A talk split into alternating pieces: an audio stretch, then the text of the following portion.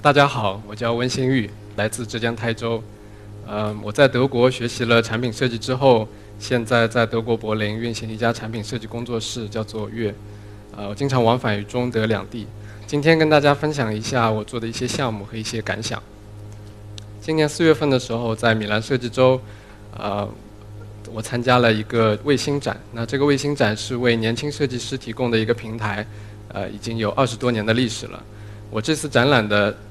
项目名字叫做中国谜题，其中有2件我希望跟大家分享。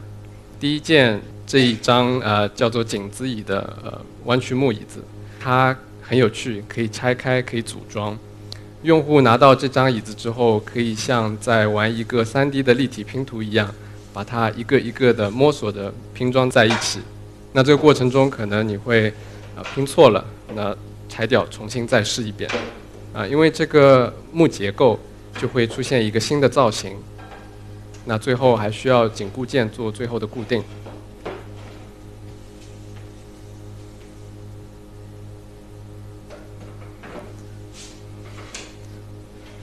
另外一件作品是一套茶器，一共有3件。第一件茶器是一个有仙人掌形状的一个茶壶，它上面没有开口，所以需要把它翻过来，从底部倒入茶水，然后这个过程中茶水也不会流出来。完了之后，你需要做一个动作，就是把它180度翻转过来，它就会变成一个正常的一个水壶可以使用。然后大家可以去想一下它里面的结构到底是怎么样的。然后这一件长得像小鸟一样的茶壶，它在汽水的时候会发出小鸟的叫声。音量通知不需要那么响。然后它不用的时候也是一个很漂亮的装饰吧。还有一件茶器，它是一个茶杯加上一个茶托。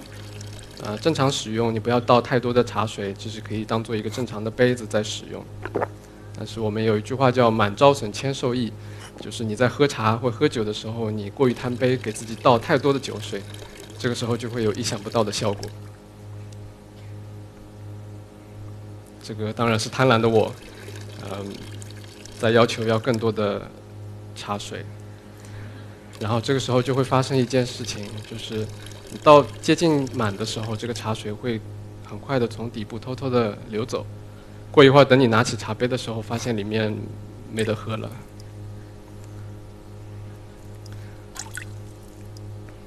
我在米兰去展览这套瓷器以及之前的井字椅的时候，有一些外国的观众跟我说哇，你好聪明，怎么能够想到这么个结构？我说哎，其实还好啦，因为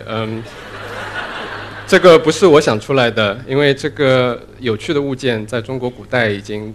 存在很久了。像井字椅，它借鉴的是孔明锁，还有以前中国古代家具中的十字结合的结构。那这套瓷器呢，它的原名是来自于耀州的瓷器，人称耀瓷四绝。它原来长这个样子，叫做倒流瓶、公道杯、凤鸣壶，还有一个良心壶。我设计了前面3个，良心壶有点复杂，但是大家可能会在一些宫斗剧里面看到，你跟别人一起，跟你的情敌或政敌一起喝酒的时候，你给自己沏酒水，然后你给你的政敌，你切换一下你的手势，就可以给他倒出毒酒过来。然后它里面的结构比较复杂，太复杂，所以我暂时放弃了对它的设计。这个目前大家还可以在网上买到，因为我觉得这个造型有一些不太符合现在家庭的审美，所以我对它进行了重新的设计。工业设计这个作为一个行业，从工业革命开始到现在有将近150多年的历史了。那这个阶段设计出现了很多的发展，有很多的经典的设计出现，有很多设计师一代又一代的前赴后继，那很大程度上塑造了我们当今的生活的面貌。那我们去世界各大设计博物馆去参观的时候，都会发现其实中国的设计在当代设计史中是缺席的。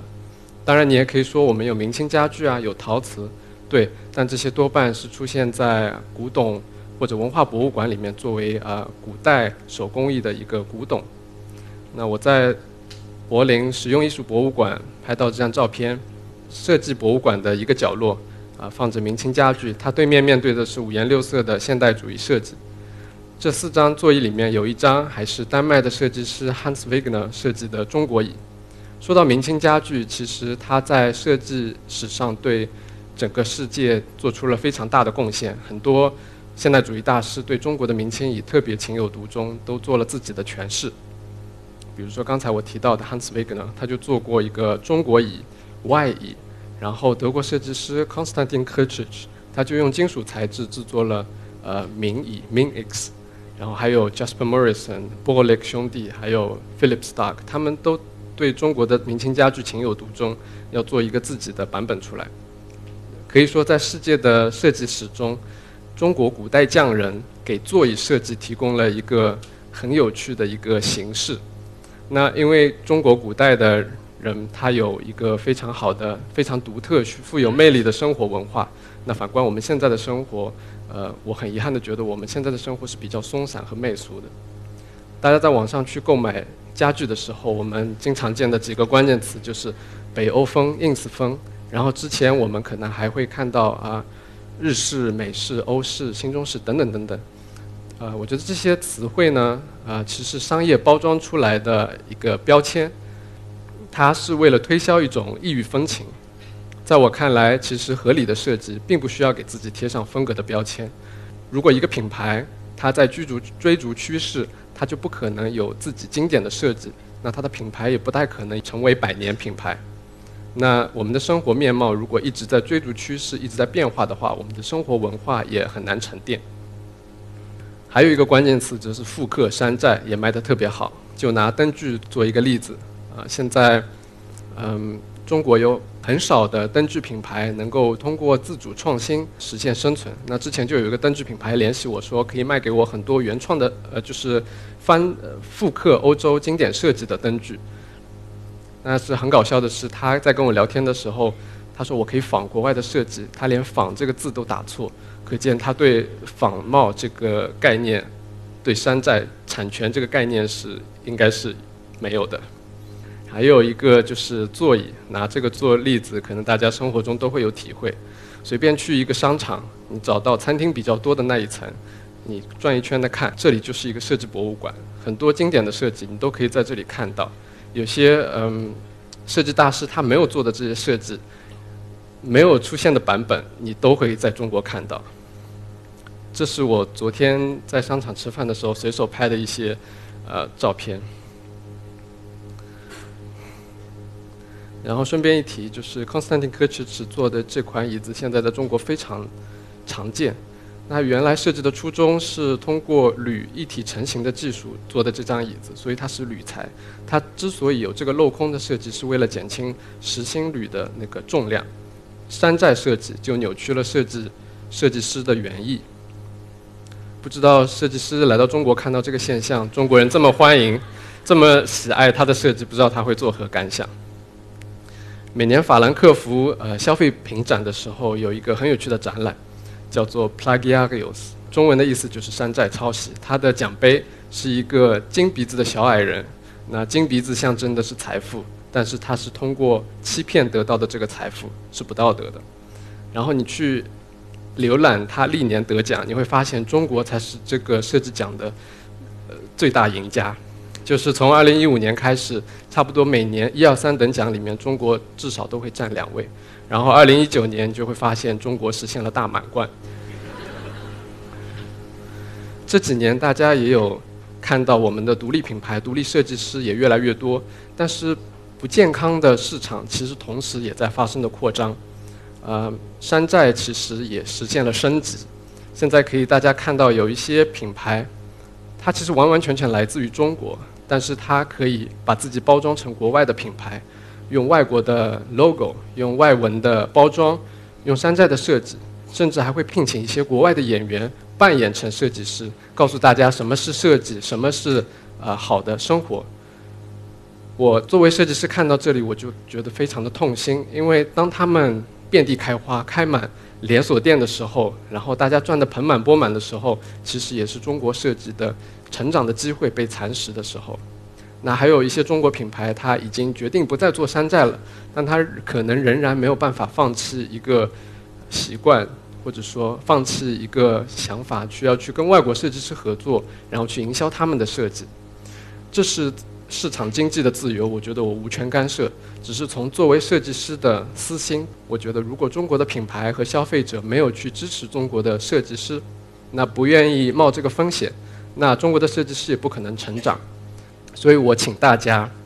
支持好的中国制造，好的中国设计，仔细的去了解设计背后的故事，不要嫌麻烦去辨明真假，然后讨论它的品质。这样的话，我们年轻一代设计师才会有成规模的一天。谢谢。当然，中国也有很好的设计，比如共享单车就是一个很好的设计。它通过智能的方式改变了大家的出行。但是，去年我回国去走访客户的时候，看到了这样的一幕，然后这是我第一次在国内实地的看到了共享单车，我觉得非常的震撼。路面已经被占领，就是已经没有空地了，连盲道，明眼人都不一定看得到盲道了，那人只能穿行在这个狭窄的空间里面走行。我觉得这个非常的荒诞，因为我们根本不需要这么多自行车。那这么多公司为了抢占市场，制造无数多余的共享单车投放到街头。很多城市的管理者把这些共享单车集中收缴起来，然后催促这些共享单车的公司去支付罚款金，然后把这些问题解决了，把共享单车拿回去。作为社会的一员，我觉得我很不开心，因为这个资源其实是大家共有的，其实我也有一部分，对不对？所以我觉得他们在浪费我的资源。那作为设计师，我也觉得设计，好的设计也被浪费了，我也觉得很不开心，被资本滥用了。设计是一个工具，那设计师可以是有态度的，所以我就想做一个设计项目去批判这样的一个情况。这个时候我刚好有一个朋友在摩拜单车工作，我就联系了他。我飞到摩拜单车之后跟他们沟通，我先参观了他们维修和回收的部门。说实话，摩拜单车的回收是效率很高的，他走到街上把那些损坏的共享单车收集起来进行维修，那破损的部件进行比如说金属，它会把它溶解，再生产新的东西。除了在自行车坟场里面的单车，摩拜单车基本上做到了100%的一个资源回收。那到这里我就可以打道回府了，因为用自行车部件去生产家具，它生产一个家具的成本不见得比你生产一个新的家具要便宜。那同时它回收的效率也不见得有那么高，加上这个产品没有生产出来之前，我们都不知道它的会卖得怎么样，所以一个产品它是否盈利都不确定，我们是否还要改造它。这是我在摩拜单车跟团队在讨论的时候当时的一个争执点。但后来一想，它有其他无形的好处，就是它可以引起社会的讨论，让大家关注到这个问题。那它同时可以探索一个产品可持续的议题，这也是不太有很多人在做的一件事情。那我说我可以自己出钱，无论你们同不同意，我要做这个项目。那摩拜单车其实也很好，也赞助了我这个项目。摩拜单车的设计团队告诉我很多关于共享单车的情况，比如说他们每个部件是什么材料做的，它有什么特征。那在这个基础上，我去观察每个部件，然后把这个画面补全。比如说这辆自行车它的前叉就上面有一些小的管道，它是固定刹车线用的，那把它倒过来，它完全可以固定一个立灯的电线，变成一盏比较优雅的立灯。比如说这个自行车它的车架，我们试着往背上一靠，发现它真的符合人体工学，人体的背部的曲线，只要角度合适，它是不是可以变成一张很漂亮的躺椅呢？然后自行车的把手也可以变成茶几。这辆摩拜单车它的前叉是一个一体铸成的铝，它有很漂亮的加强筋，可以做成一个漂亮的桌面收纳容器。那之后我就被介绍到了一家金属工厂，在那边驻守了2天，一边做一边修改。对，这是我们当时在进行一个椅子的测试，人肉去测试肯定是最好的。之后我们把这套家具运到柏林，做了最后的完善工作。最后成品长这个样子，有立灯，有一个躺椅，然后有个茶几，还有2个烛台，还有这个桌面收纳。所以说呢，因为它背后有膜拜的 logo， 我就保留下来，我觉得这个也很好看，很有纪念意义。那之后我们租了一辆卡车，在米兰的设计周期间，我们把它拉到街头进行一个游击的展览。为什么挑选一个这样的一个卡车？它是一个翻斗车，翻斗车一般是会用来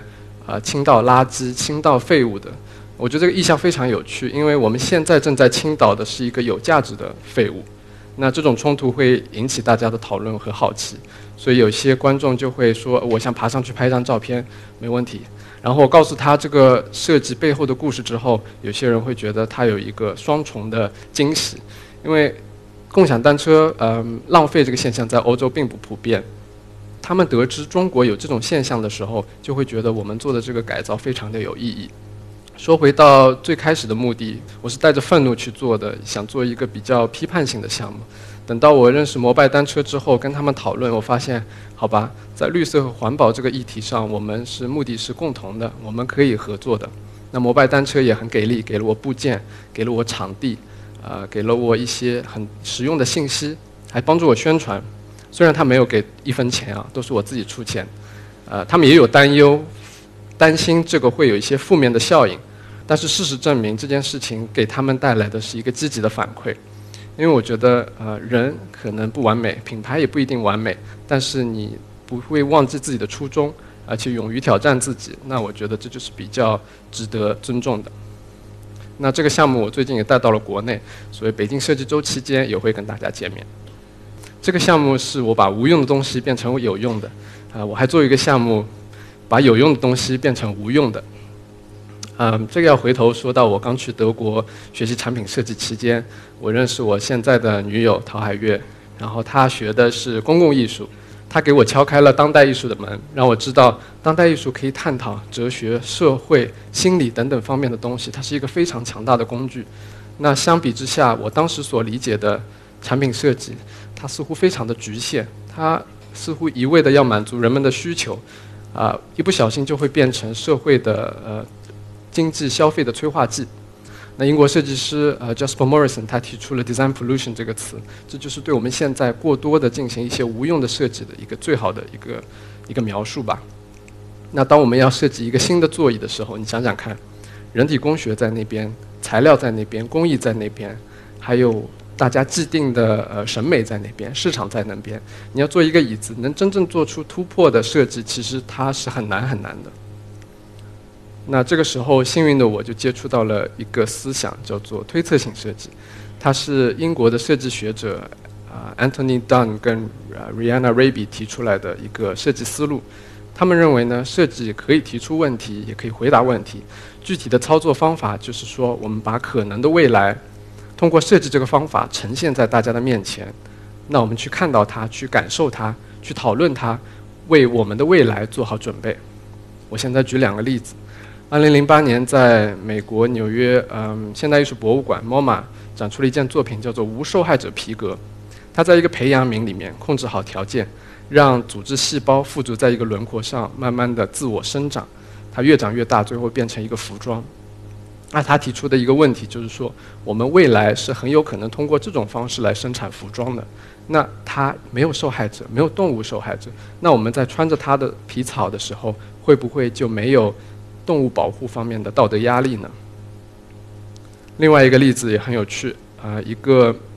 英国的著名的动物生物学家，他叫 David Attenborough，他为 BBC 拍了很多很著名的纪录片，他的知名度就相当于英国版的赵忠祥吧，对。然后一个设计师叫 James Chambers， 他就在假设说，如果在另一个平行宇宙里面 ，David Attenborough 他没有做纪录片的拍摄，他去改行做设计了，那他会不会把他对动物的热爱、对自然界的观察投射到他设计的产品里面去呢？于是他就设计了这么一个收音机。这个收音机很有趣，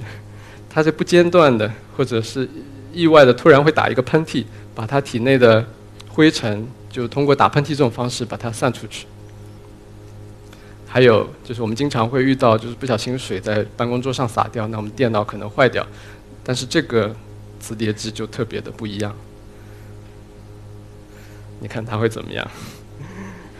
它就会像一个动物一样，本能性的突然站起来，躲避这个液体带来的危害。这个真的是非常有趣。我们会想象，如果未来的产品它可以像动物一样，它会有自己的本能，它会自己去躲避可能会出现的问题的危险，那它会不会就会有更长的生命周期呢？那通过这种方式，我们是不是跟他们也会有更强烈的情感连接？在了解了推测性设计几年前，我自己也做过一个简单的类似的尝试。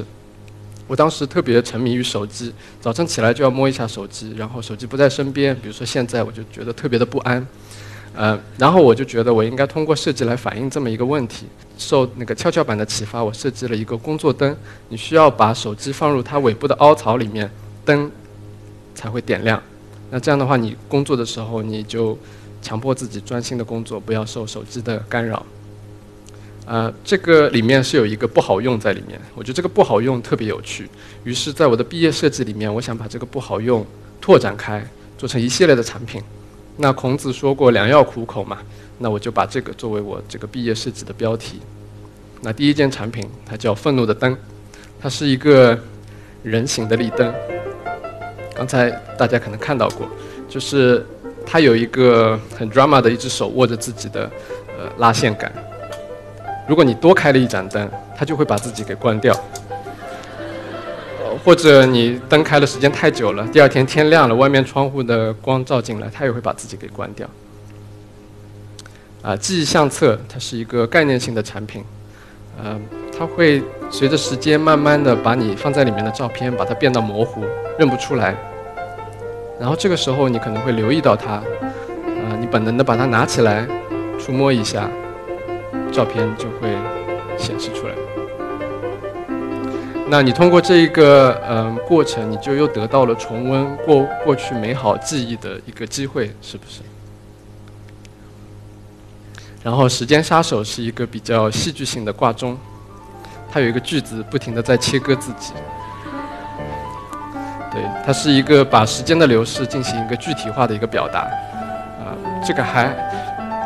对。他还更诡异的是，他如果发现有人在附近，他就会停住，然后假装什么都没有发生。